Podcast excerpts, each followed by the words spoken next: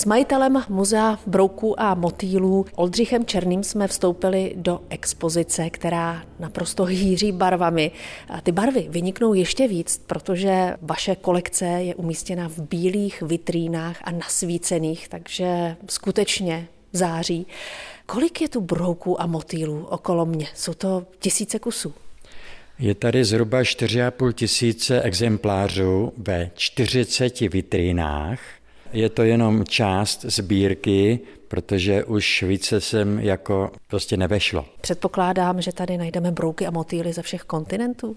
Ano, jsou tady ze všech kontinentů mimo Evropy. Proč mimo Evropy? Protože v Evropě je spousta druhů chráněných, tím pádem by nebyla ta sbírka ucelená, protože bychom z té sbírky museli vyčlenit druhy, které tady nemůžou být.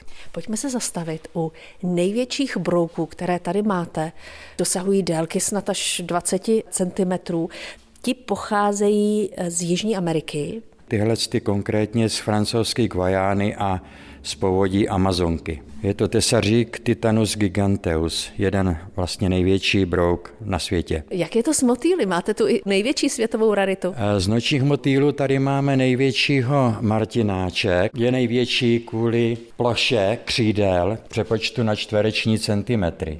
Tady máme ještě největšího co do rozpětí křídel, což je tam ten z Jižní Ameriky. To musí být tak 20 cm? No, může být až 32.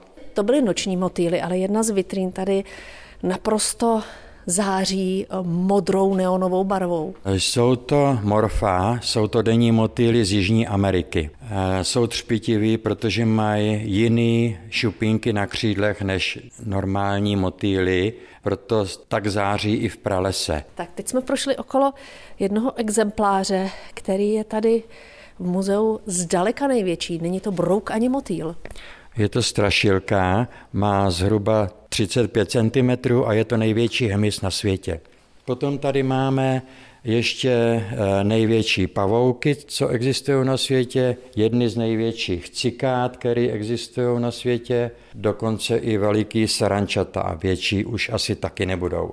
Ve vašem muzeu je vlastně zachycená taková krása okamžiku, protože někteří ty motýly jsou tu na světě velmi krátkou dobu. Ano, některé motýly, denní motýly dokáží e, žít v přírodě asi tak 14 dní, 3 neděle. Jsou velice krátkověký. U martináčů je to ještě e, jiný, protože Oni nemají vůbec žádný ústní ústrojí a dokážou většinou přežít maximálně dva, tři dny. Jak dlouho jste, pane Černý, svoji kolekci dával dohromady? Celou sbírku zhruba 40 let. Milena Černá měla v těchto prostorách kožešnickou dílnu. Původně snad tento dům byla čistírna oděvu? Ano, ano, přesně tak, byla to čistírna. Potom tady šel vkus eh, pracovní oděvy a budovu poskytli k prodeji. My jsme ji koupili a provozovali jsme tady 20 let kožešnictví. Mhm. Zájem se vytratil Yeah. Teď jsme přemýšleli, co s tou budovou dál a napadlo nás právě tohleto ukázat lidem, jakou krásu dokáže příroda stvořit. Vy jste ty krásy přírody s manželem sdílela a jeho koníček ano.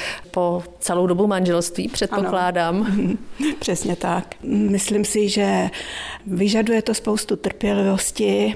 Většinu těch exponátů tady manžel sice nechytal, ale zpreparoval, což jako vyžaduje hodně trpělivosti. Inspirují se u vás návštěvníci, hlavně ti nejmenší k vlastní tvorbě? Inspiruje ta krása?